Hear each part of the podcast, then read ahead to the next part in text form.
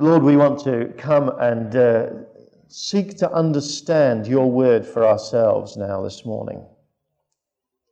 We want to ask that you would give us new understanding, that you would help us to uh, understand your word as it was written down thousands of years ago and apply it to ourselves today. Please, Lord, be amongst us and help us. Give us alert minds, willing spirits, Lord. Wills that are prepared to bend to yours so that we can be the people you've called us to be. We ask it in Jesus' name. Amen. I suspect actually one of the most um, commonly held views about religion in our world is that all religious people are sincerely searching after God. There may be some agnostics who are not much interested in God.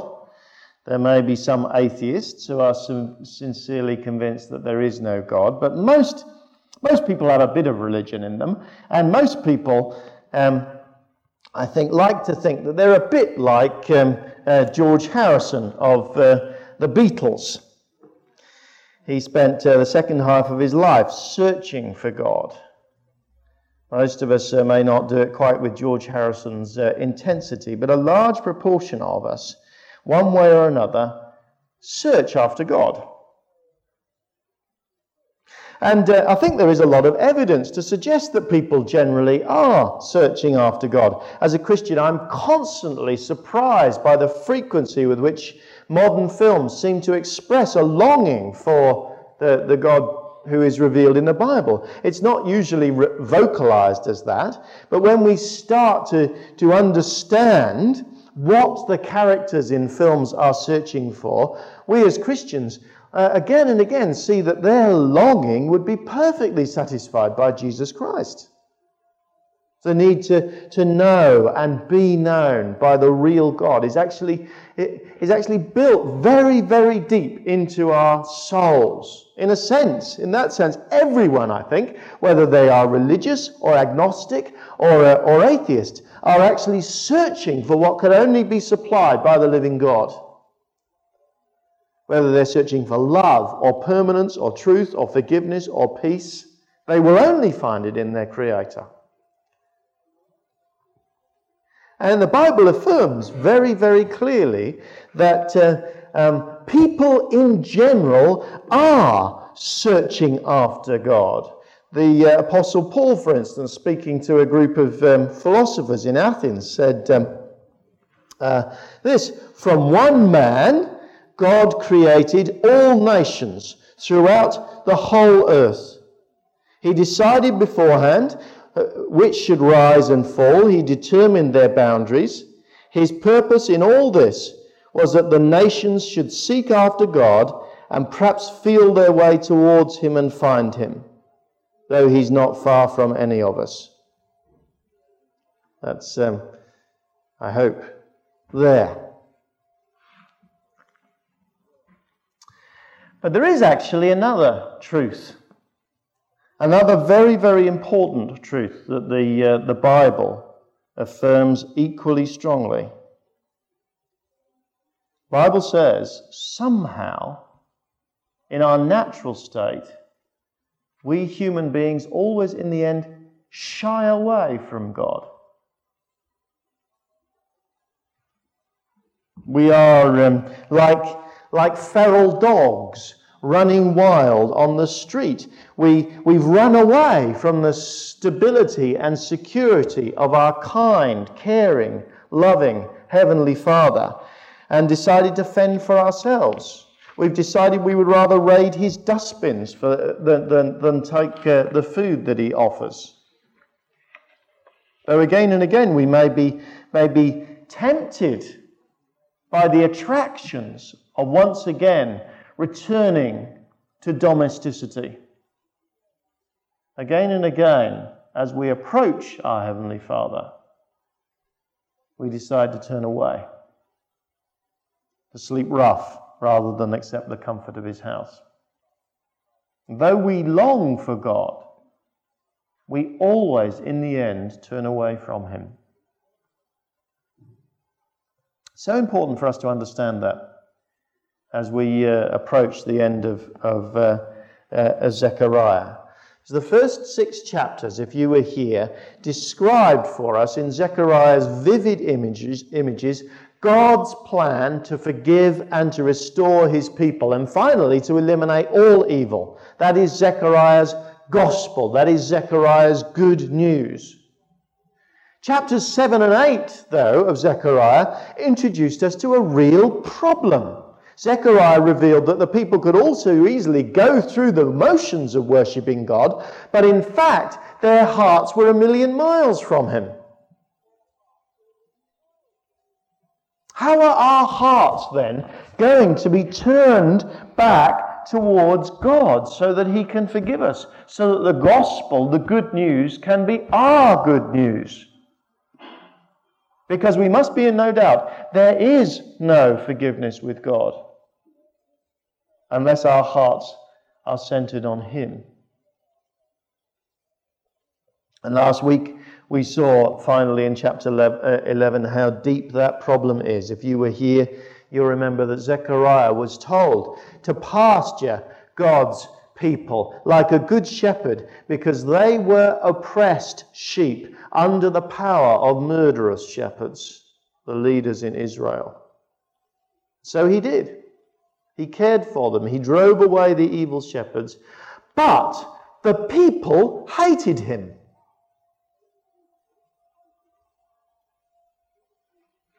They rejected him. The Good Shepherd. He warned them that they were driving away God from their very midst, and they responded in terms that uh, indicated they thought that was no, no more significant than the accidental death of a slave. As Jeremiah said many, many years earlier, the prophets give false testimonies, the priests rule with an iron hand, and worse yet, my people like it that way.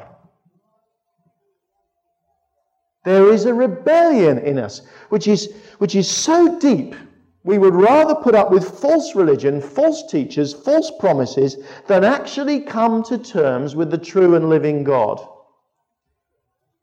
The Apostle Paul summarizes this in his letter to the Romans with a whole series of quotes from, uh, from the Old Testament.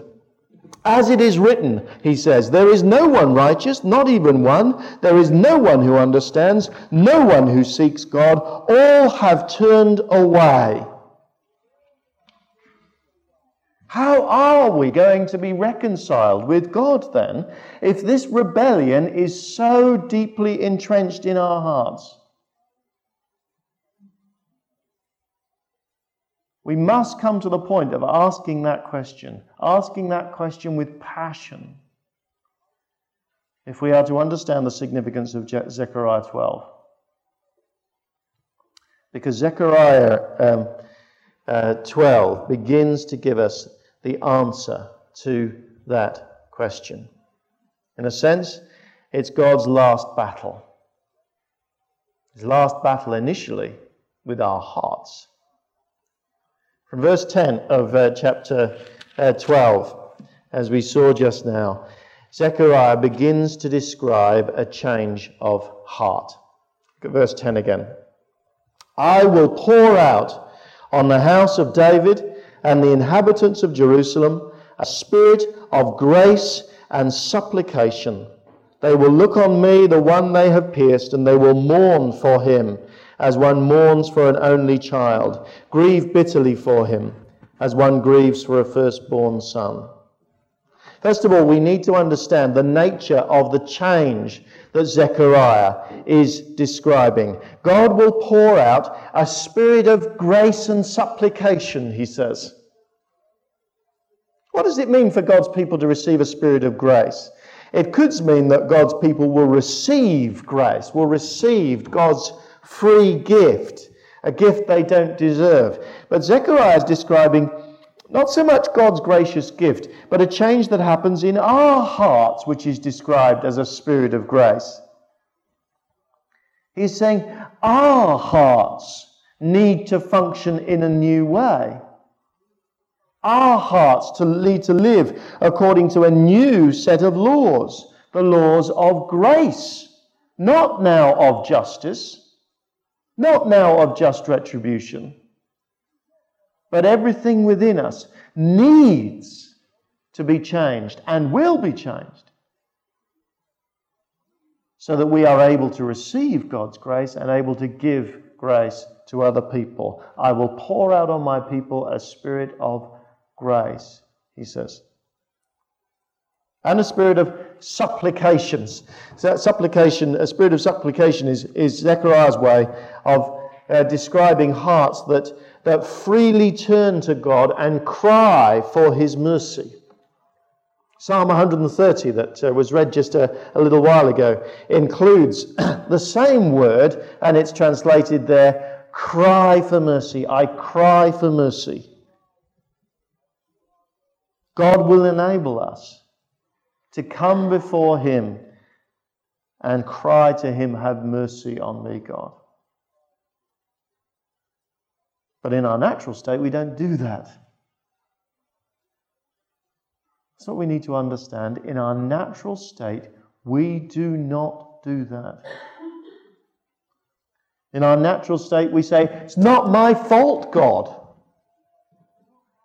These are all the reasons why I am not responsible for the sins that I've done, God. Surely, God, you can't call that a sin, can you? You must have been having a bad day, God, when you defined that as forbidden. Here's the deal I'm giving you, God. I've done pretty well in my life, so I deserve to be forgiven of all those minor things. That is a horrible blasphemy. It is a terrible misunderstanding.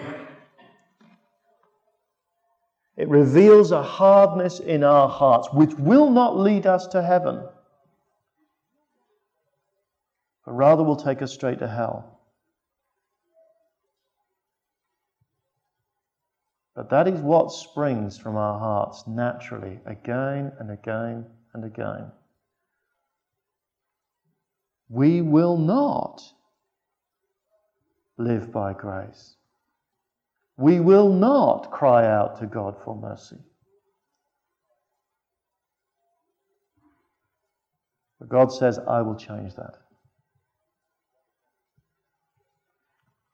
Look too, as well, at uh, the, uh, the focus of the change that Zechariah promises. They will look on me, the one they have pierced. This is God speaking. God has been pierced by his people, but actually, in the same sentence, it becomes someone other than God. They will mourn for him, it says, as one mourns for an only child, and grieve bitterly for him, as one grieves for a firstborn son. It's not surprising that when uh, the Apostle John wrote his gospel, he said that, his, uh, the, that this prophecy had been fulfilled in Jesus. Because Jesus was God's one and only Son. When, they pierced his hands and his feet to hang him on the cross, when after his death they pierced his side with the sword, in one sense they were piercing God, killing God because he was God the Son. But in another sense, they were piercing him. Jesus on the cross the focus, says Zechariah, of the change that God will achieve in our hearts is that we will mourn for Christ's death. Grieve bitterly for Christ's death because we are the ones who pierced him. We are the ones who killed him. He is the one we pierced. Of course, we weren't there. But the death of God the Son became a divine necessity because of our sin, because of my sin. As the old, as the old um, hymn goes, teach me that if no other but I had sinned alone, yet still thy blood, Lord Jesus, thine only must atone. The focus of the change of heart that God brings about is that now we look on the cross and we grieve because we say, He died for me. He was pierced because of what I have done in my life. He's God's one and only Son. He's God's firstborn. And yet I caused him to die. Behold the man upon a cross, my sin upon his shoulders. Ashamed, I hear my mocking voice call out among the scoffers. It was my sin that held him there until it was accomplished. Blessed are those who mourn, said Jesus, for they will be comforted. So it is that once our hearts have been changed, once we learn to mourn the death of Christ in that way, and to see ourselves in that light, we are open to real comfort.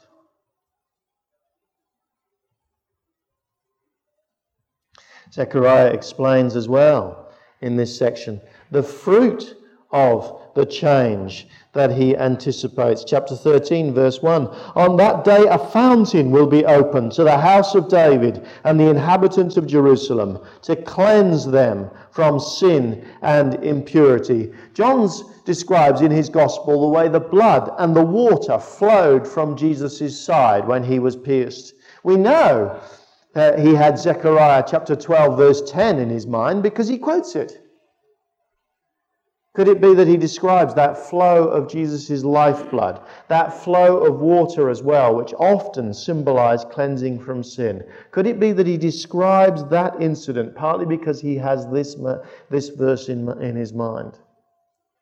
On that day, a fountain was opened to cleanse God people from their sins.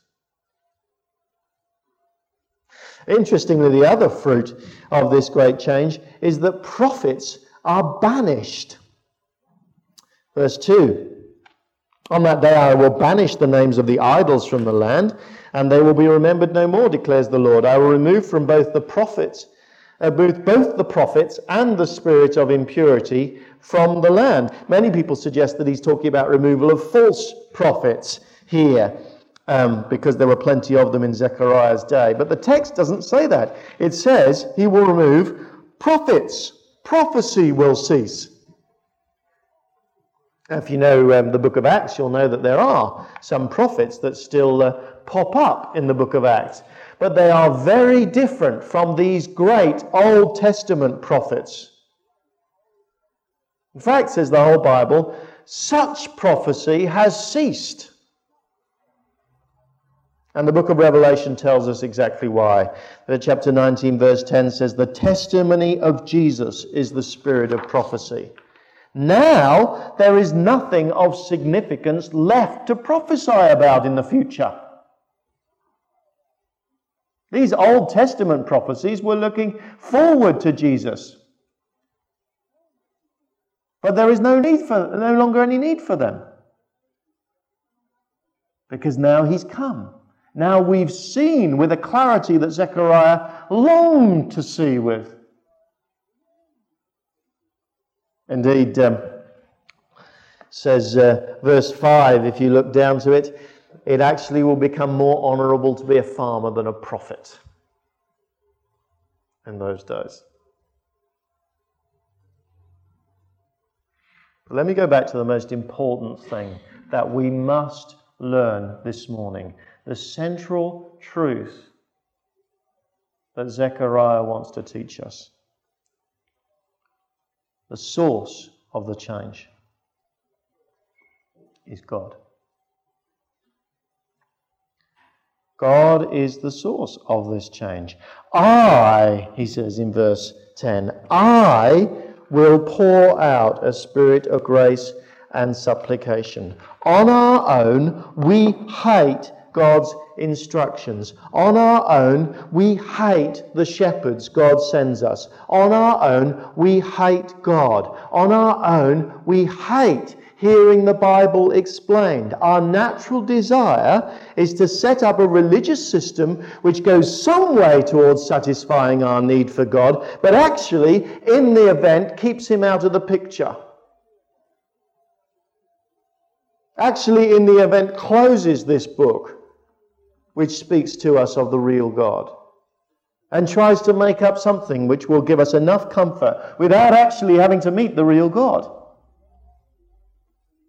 Our natural state is so deeply rooted in our hearts, we can do nothing to change it.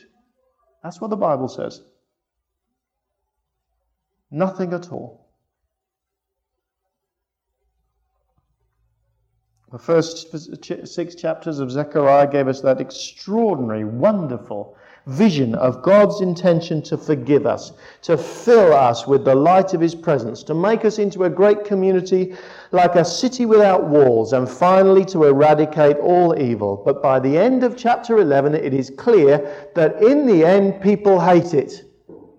In the end, people will not choose it. In the end, people will set up some alternative which pretends to worship God but actually hates Him, which pretends to shepherd God's sheep but actually is fattening them up for slaughter. And both the shepherds and the sheep will love it. That's what Zechariah says.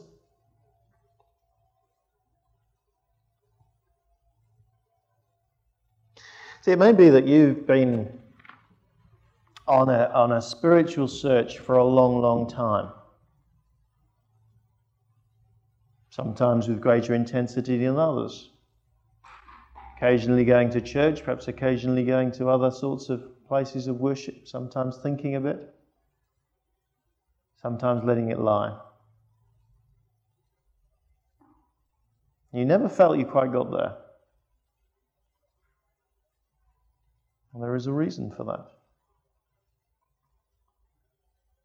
On our own, we will always shy away from knowing the real God.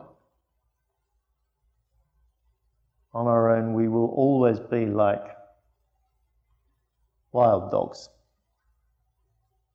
or perhaps are tempted by the meat for a while, but would never get so close as to allow the master to grab us. So that's the way we are. If we will not accept that, we will never find God. If we will not own up to that, we are not going to heaven.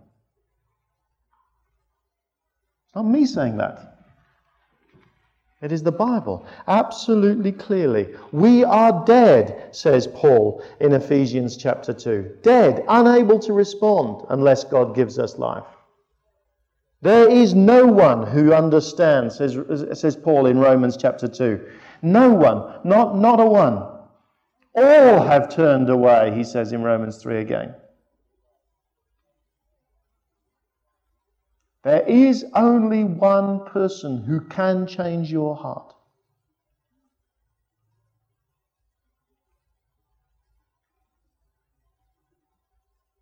Right now, there will be some of us who are not interested in that. Perhaps there will be some who are. Only God can give us His Spirit of grace. Only God can make our hearts truly cry out for mercy. Only God can help us to see that the death of Christ was death for my sin that I must grieve over because I caused it. Only God can cleanse us from sin. Only God can help us to see Jesus is the center of everything. Only God can make the gospel good news for me. Only God can do it. And He will. when we let go of our foolish efforts to do it by ourselves, when we accept we are spiritually dead and need new life, when we accept we are utterly ignorant unless He speaks the truth to our hearts, He will do it though. Indeed, He promises to do it to everyone, every single person who gives up that foolish, fruitless effort to construct something which satisfies their thirst for God and says simply, God, I give up. You change me. I need your grace, God. I'm crying out to mercy for, to you for mercy because you see that is a reliable sign God has given begun his work in us.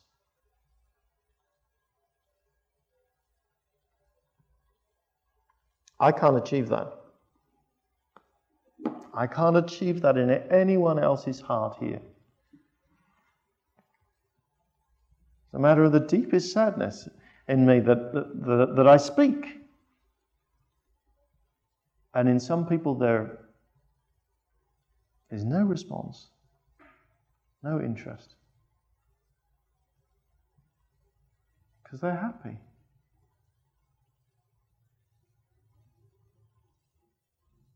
But if you see you need that, you know you want that. And I'm saying to you this morning give up on all those false efforts and accept God's grace. Cry to Him for mercy. The rest of the story in Zechariah moves on. Uh, pretty quickly. We haven't got time to look at them uh, um, much. The uh, shepherd is struck in chapter 13, verse 7. Um, in, uh, in chapter 12, it was the, the one that uh, he was the one that they pierced. But now, this is God's initiative. Yes, says the New Testament, God took the initiative to send his son into the world that we could be saved. There is a, a, a, long description of, of purifying fire where some fall away and others, though they suffer, suffer uh, uh, troubles and difficulties, are answered by God as they cry to Him. Yes, if you're a Christian here, don't expect it to be easy. The last 2,000 years have been that period that Zechariah describes. But I want just to end our whole study in the series of, of Zechariah by looking at the last couple of uh, verses just quickly. Chapter 14, verses 20 and 21. On that day, holy to the Lord will be inscribed on the bells of the horses, and the cooking pots in the Lord's house will be like the sacred bowls in front of the altar. Every pot in Jerusalem and Judah will be holy to the Lord Almighty, and all who come to sacrifice will take some of the pots and cook in them. On that day there will no longer be a Canaanite in the house of the Lord Almighty. See, in Israel's society, holy to the Lord was inscribed on the clothes of the high priest. Certain uh, receptacles were kept sacred in front of the altar to be used for worship of God. But, says Zechariah, what I see is everything holy. What I see is the, the horses working in the fields being holy. I see ordinary common activity of sitting down and making a meal being holy. That's begun to be realized in our walk as Christians now. Where we are a holy people. Our lives are worship to God. But finally, that will be fulfilled in heaven. Don't think of heaven as harps and lyres and clouds. Everywhere the Bible describes it, it describes it as normal life, but without sin, without pain, without suffering, and without death. And here's another example of it normal activities of work and eating holy to the Lord. That is where God's creation is heading. And we can only be part of that. If we come to the end of ourselves and ask for God's grace and cry for His mercy. Perhaps you haven't been searching, not particularly interested in God. Perhaps you have been. Let me say to every one of us there is only one hope. Not that I will find God, but that God will find me and pour out His Spirit in my life. And all I can do is say, Lord God, please do it for me. Let's pray.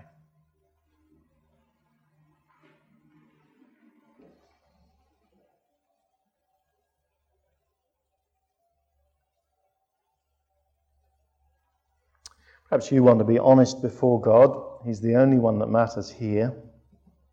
Honest before God to where you stand with Him.